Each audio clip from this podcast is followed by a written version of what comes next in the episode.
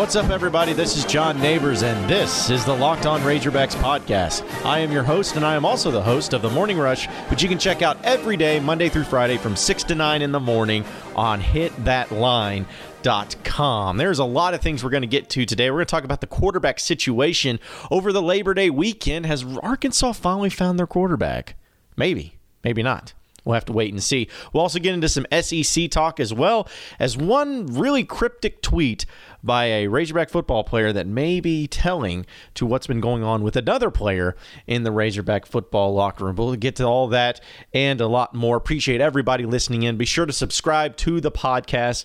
Also, get after me on Twitter at Rush John Neighbors.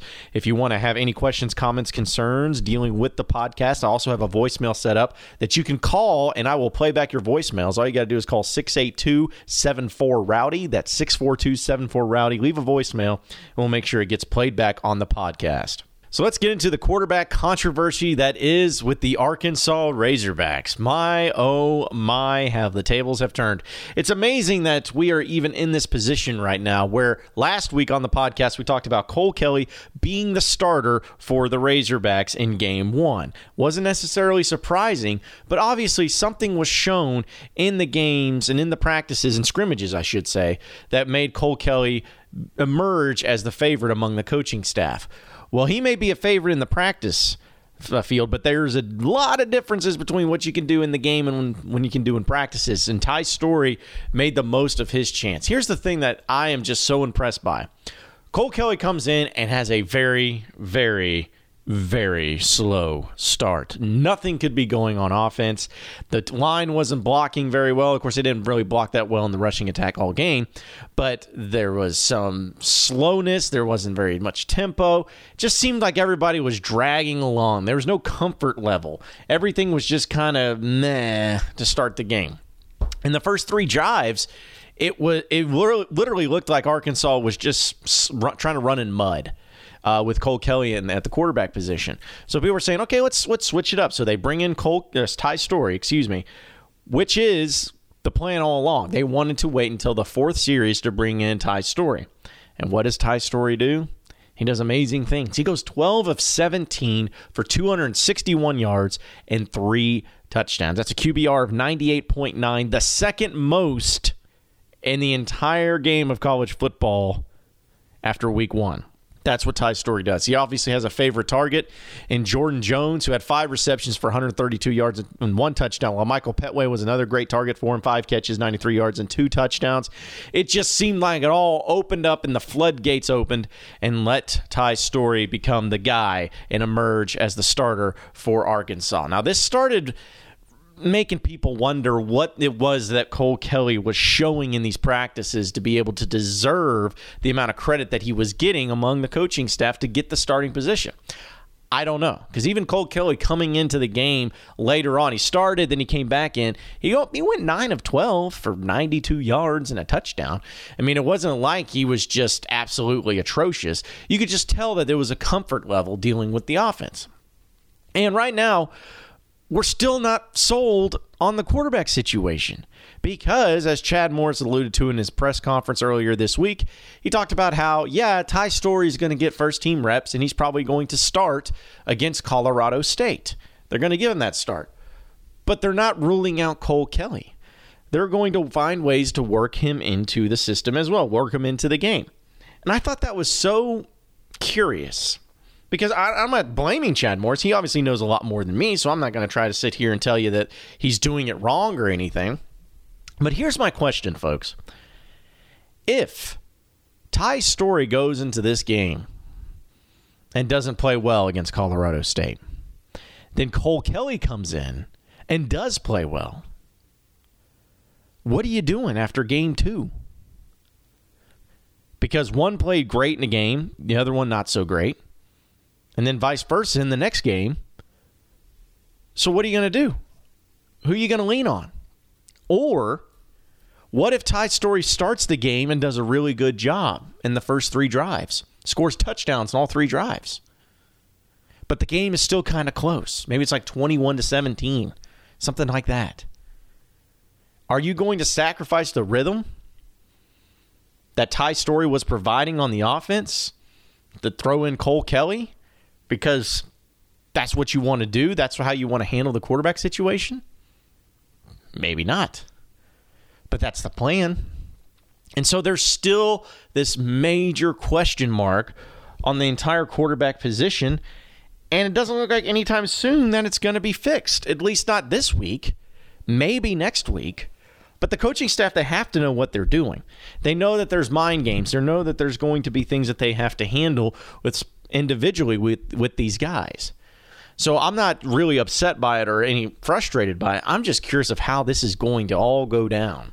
Ty Storey, without a doubt, looked better. He looked like the better quarterback in game one. And I'm even completely okay with the coaching staff wanting to get another week of practices in before they make their final decision on who's going to start the rest of the year. I'm fine with that. But going in with the scripted practices, ooh, that, that could cause some problems. May cause some heartaches may cause some people to get offended or it may cause some uh, some trials in the locker room. I don't know. I, and I'm not saying it'll happen, but it could. So now you have just this big ordeal that you're still having to figure out the quarterback spot, even though you had one quarterback that played really well. Here's my thing. Here's what I would do if I was Chad Morris, which I'm not, but if I was Chad Morris, here's what I would do. I would ride Ty Storey until he proves otherwise meaning that in the Colorado State game, if Ty Storey's going out and he's doing a good job, or at least a good enough job to lead this offense, I'm not taking him out. Period. Even if I want to give Cole Kelley some reps, I'm not taking him out. Unless the game is completely in hand and you want to get some mop up duty. That'd be the only way I'd want Cole Kelley in the game. But if Ty Storey goes into the Colorado State game and he's struggling a little bit, can't really find any type of rhythm or anywhere close to the rhythm that he had against Eastern Illinois, then you can start looking at some things, and obviously there's some problems there. But go with what you saw in the game. I don't care about practice near as much. Practice does not mean anything to me. What I care about is what they do in the games, how they handle adversity, how they handle not having a very good rushing attack, which is what Arkansas is going through right now, how they handle themselves and their demeanor and the team around them, and how do they respond. That's what I see. And in Ty's Storey, if any of you watch that game, you'll see that it was a completely different deal when Ty Storey was behind the center. I really like his game. He almost reminds me of a younger version of Tyler Wilson. And what I mean by younger version, of course, he's younger. I know that. But I'm saying since Ty Storey's a junior, you're looking at what Tyler Wilson probably looked like as a redshirt freshman because there's just a different response there where you see the potential. You see how they play, how they throw, where they move up in the pocket, all those things. But you don't see uh, exactly what direction they could go if they end up being the guy. You just have to wait and see how they respond and keep can being consistent. But I think Ty Storey can be that caliber of a player. I think he can be a Tyler Wilson. I don't think that's too much to ask. I don't think that's too high of a ceiling. But the problem is, is they're going to have to find some way to get this rushing attack going. You cannot, and I repeat, not have 80 yards rushing on 37 carries against Eastern Illinois and expect to do anything in the SEC. Let me repeat that 37 carries for 80 yards. Folks, that's a whopping 2.2 yards a carry. That ain't going to get it done. That ain't cutting it under any circumstance. So they have to find a way, and I know Chad Morris talked about this, him and Joe Craddock both. They have to find a way to move up a little bit and try to find ways to make this running attack successful. Because without that, it won't matter what they do in the SEC because they will not win a single game in this conference if they do not get that part of their offense going. And Cole Kelley or Ty Storey, whoever ends up being the guy, it won't matter what they do because if they don't have a rushing attack as good as their, I don't think their arms are good enough to be able to carry this team where they throw the ball 50 times a game. I don't think the wide receivers are that good. You gotta you gotta have balance. You gotta have balance in this offense, and Chad Morris knows that. I think everybody knows that. But how do they do it? How do they go about it? Where do they find it? That's the key component. Now, give me another game. Let me see exactly what this offense is about.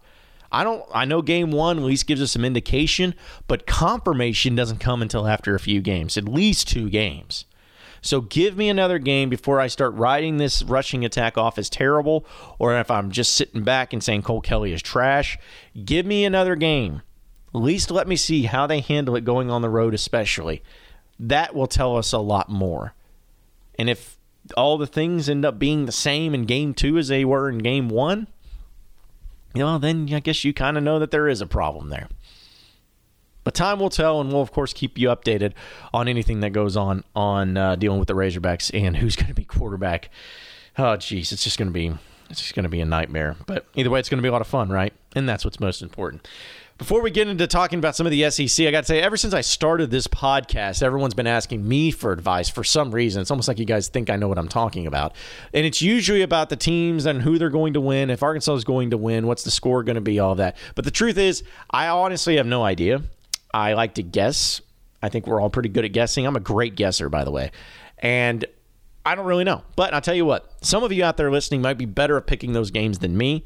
And if you do, and if you are good at it, you got to check out my bookie. Remember, who you're betting on is just as important as who you're betting with. And that's why I always tell people to go to my bookie because trust me, guys, they are your best bet this season. They have been in business for years and they have great reviews online, and their mobile site is very easy to use. You just got to lay down some cash and win big today. I would only, only tell you guys about this because you guys are the best. You're my favorite people in the world because you listen to me and you actually think I know what I'm talking about, and that's much appreciated. And that's why I'm urging you to make your way to my MyBookie because when you win, they pay. They have in game live betting and the most rewarding player perks in the business for you fantasy guys out there. You can even bet the over under on how many fantasy points a player will score each game. Now, join now. And MyBookie will match your deposit dollar for dollar up to $1,000. Just use promo code on college to activate your offer. Visit MyBookie online today. That's M Y B O O K I E. And don't forget to use the promo on college when creating your account to claim your bonus. You play, you win, you get paid with my bookie.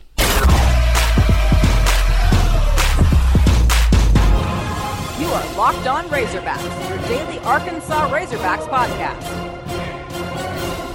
All right, moving on to the SEC. What a weekend it was for all these SEC teams. My goodness. Is, was it ever a surprise? Did anybody really think that the SEC was going to have a down year this year?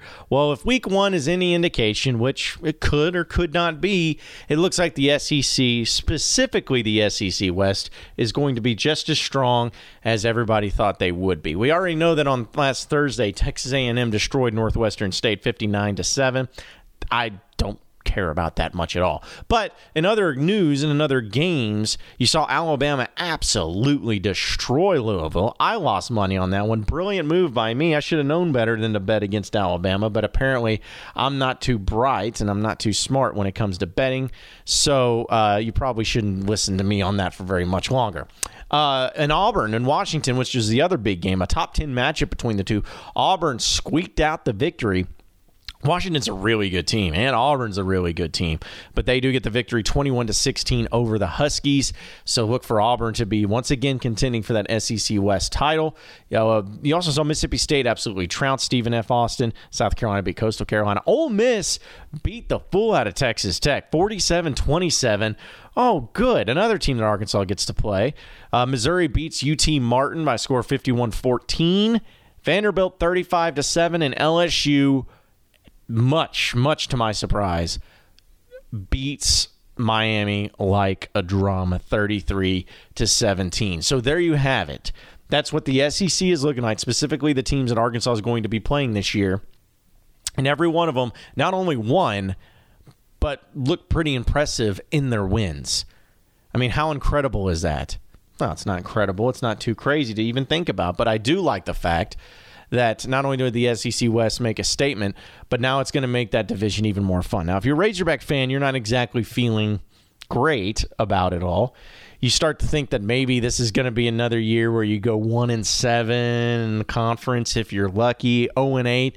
I still don't think that'll happen, but there's always the chance that it could, just given how tough the division is. And we're going to know not we already know a little bit, but then this next upcoming weekend at least we're going to know a little bit about Texas A&M because they play number two Clemson at home. That should be a fantastic game. So you'll have that. Mississippi State will play Kansas State. I guess if you call that a big game, it's a bigger game at least. So you'll have a little bit of better indication for how these teams are going to look and uh, what's going to be happening and what Arkansas is going to be facing up against. All I know is that all the teams that Arkansas is facing this year in the SEC are all undefeated. The only team in the SEC to lose was Tennessee as they got smoked by West Virginia. Little surprising, but still, West Virginia is a really good team, especially offensively. So I wasn't nearly that surprised when it came to that. But what I do know is that if anything, this has made it to look like Arkansas is going to have an even tougher time in this division and in this conference to find wins. It's not to say it's impossible, but it's going to be even tougher because there's not a team that I look at in the SEC West, folks, or even the two East teams in Missouri and Vanderbilt that Arkansas will be playing this year, or that I look at them and I say, yeah, Arkansas, they should win that game. Nothing's guaranteed at this point. Even if Arkansas looked more impressive than what they did in game one against Eastern Illinois, I still wouldn't feel great about it. But now you're looking at a schedule that could could be even tougher than what we originally thought. Auburn definitely looks tough, but we already knew that. But Texas A&M, we'll find out more when they play Clemson. But they could be a really tough team because they looked impressive in their game. When we all know about Alabama and how good they looked, even Ole Miss beating Texas Tech that way. Is that going to cause problems for Arkansas? LSU smoking Miami? What? Now, that's another game that you felt like maybe you had a puncher's chance in, and maybe you still do, but holy crap. LSU just made Miami look like mincemeat. Mississippi State on the road? No. At Missouri to end the season? Ah, I don't think so. So all of a sudden, you look at all these games and how, as much as you think that they, they may do it well or they may find ways to win a couple, I got to find them. I'm I'm searching. I'm searching for six wins. You got one already. Give me five more. Where where's the five coming from? Because folks, if Arkansas is going to go to a bowl game, they have to go undefeated in non-conference play. That's not a question. They have to go undefeated. They have to win this weekend against Colorado State. They're favored by 13 points, so I feel like they're going to win. Colorado State looks absolutely terrible.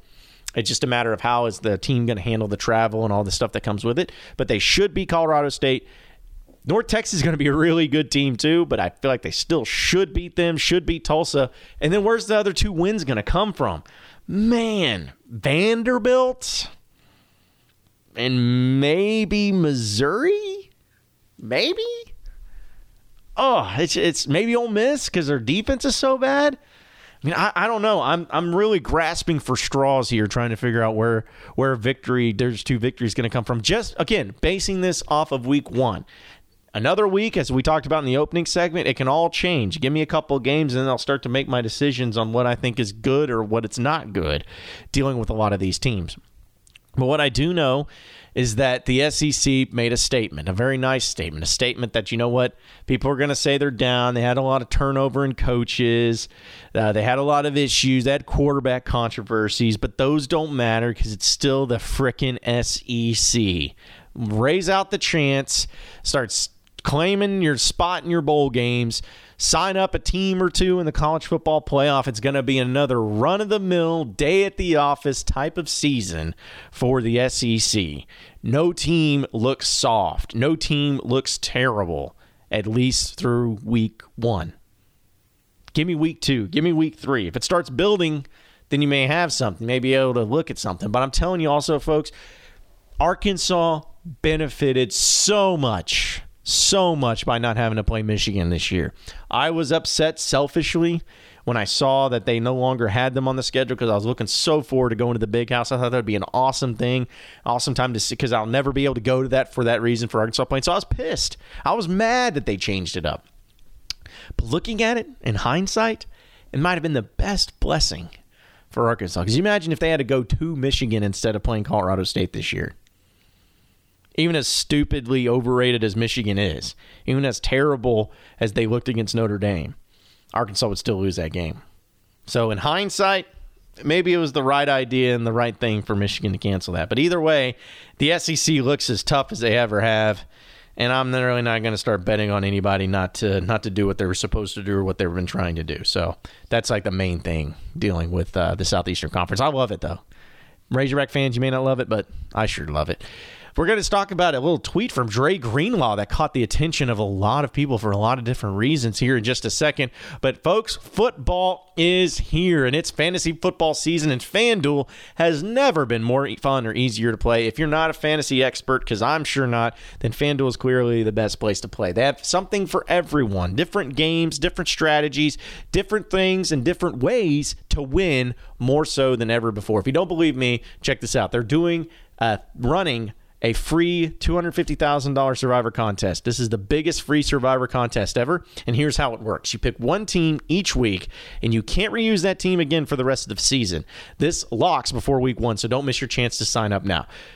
This experience is a great one, folks. I, have been telling you about it. See, I'm not good at betting on teams obviously. I'm not good at fantasy football because I'm not that committed to something. So I check out FanDuel and the different games that they have. I check it out. I try to win some money. I've had some luck, probably more luck than I'm deserving of, but it's a lot of fun. And I urge you all to make your way over there. I'm excited about continuing to play it, and I hope you are too. To get into that free $250,000 Survivor contest, just go to fanduel.com slash locked on. That's fanduel.com slash locked on.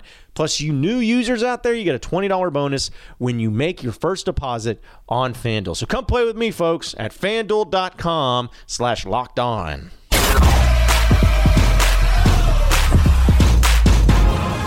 Are Locked On Razorbacks, your daily Arkansas Razorbacks podcast. All right, the final segment of the Locked On Razorbacks podcast today is talking about Dre Greenlaw, who went through a little bit of an injury. He's a day to day deal with an ankle injury, so it should be okay. I don't know exactly when he's going to make it back, but definitely a lot better than what it could have been. But either way, you got to admit the guy's a leader. He's a great kid, and if you've ever talked to him, and maybe I'm just biased because he's from Fayetteville High School, where I'm from, uh, he's a great kid, and he's obviously a great leader that's been around a long time. Well, he put out a tweet that I thought was really fascinating, that a lot of people thought was fascinating, and it was directed towards Cheyenne O'Grady. Now, the tweet has been deleted, so I don't exactly have the wording of it precisely, but I do remember at least the gist of the tweet, so I'm not going to, don't quote me on it but it said something to the extent of, hey, our team, your team, we all need you, Cheyenne O'Grady. We need you to go to class and show up for practice, please. Something to that extent. Now, Cheyenne O'Grady did not do anything in the game against Eastern Illinois. And by that tweet that Dre Greenlaw put out, I think it's made known of why that's the case apparently Cheyenne O'Grady is having an issue with either showing up to class or showing up to practices on time and or both. And that is a major problem, especially for Cheyenne. We know the issues that he's all gone through. Even under Brett Bielema, there were certain things that he just could not figure out and could not overcome. And when you see something like this rearing its ugly head, that's problematic, especially for someone who I think, Cheyenne O'Grady, the dude could be an NFL tight end. I think he has the body, he has the physicality, he has everything going for him that he could actually have a nice career in the NFL. But if you're not showing up to practice and you're not going to class or not doing the things you're supposed to do, then guess what? That's probably going to cause an issue. And that's probably going to really let down your teammates and your friends, especially on the team, when you're not doing such things. I'm not going to be the one speculating because I even retweeted it and I've had some fans go at me saying, why don't you just try to be positive instead of trying to tear people down? I'm not tearing people down. Dre Greenlaw put that tweet out in public and he did it for a reason. In fact, he tweeted afterwards, uh, I'll try to edit it so, you know, we got to be PC, but he says, mean no disrespect to anybody about my tweets, but the truth is truth. That shit is sad. That's his exact quote. So, uh, by all of that and basing it off of that, that's just a leader. And I'm what I'm thinking is is that he said, okay, what we've all tried to say to him, what the coaches have tried to say to him, it has not been working. So I'm going to go out and publicly reprimand him and call him out on my social media and saying, hey man, get your act together because you're letting us down. That's what I got from it. And now people can judge it whatever they want, but you know what? Dre Greenlaw knows Cheyenne O'Grady a lot better than me, and he knows him a lot better than you. So I'm not going to ridicule him or criticize him for his methods on what he wants. Maybe that's what Cheyenne needs. And if anybody knows what Cheyenne needs, it's probably somebody who's been around him for a very long time, aka Dre Greenlaw. So maybe that's the motivation he needed, but definitely telling of why Cheyenne O'Grady has not been around much and not been doing much with the Razorback football team.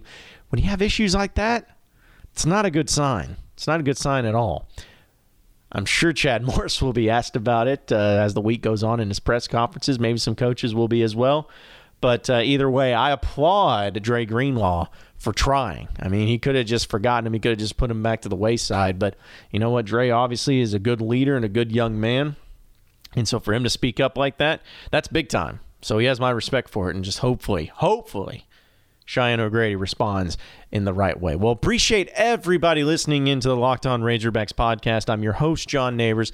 Everybody be sure to subscribe to the podcast on iTunes. We're on Stitcher. We're on Google Play. We're on basically everything that you need. We're going to be on Spotify soon.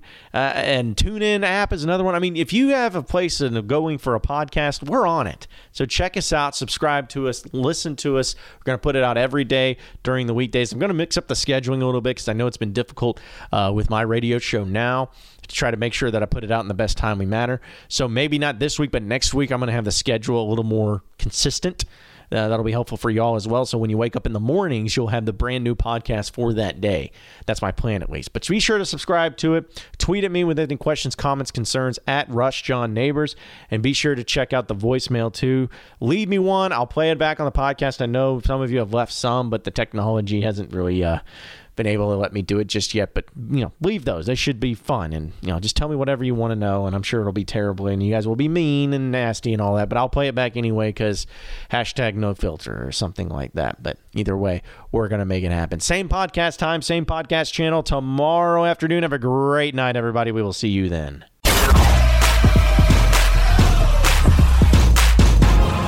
You are Locked On Razorbacks, your daily Arkansas Razorbacks podcast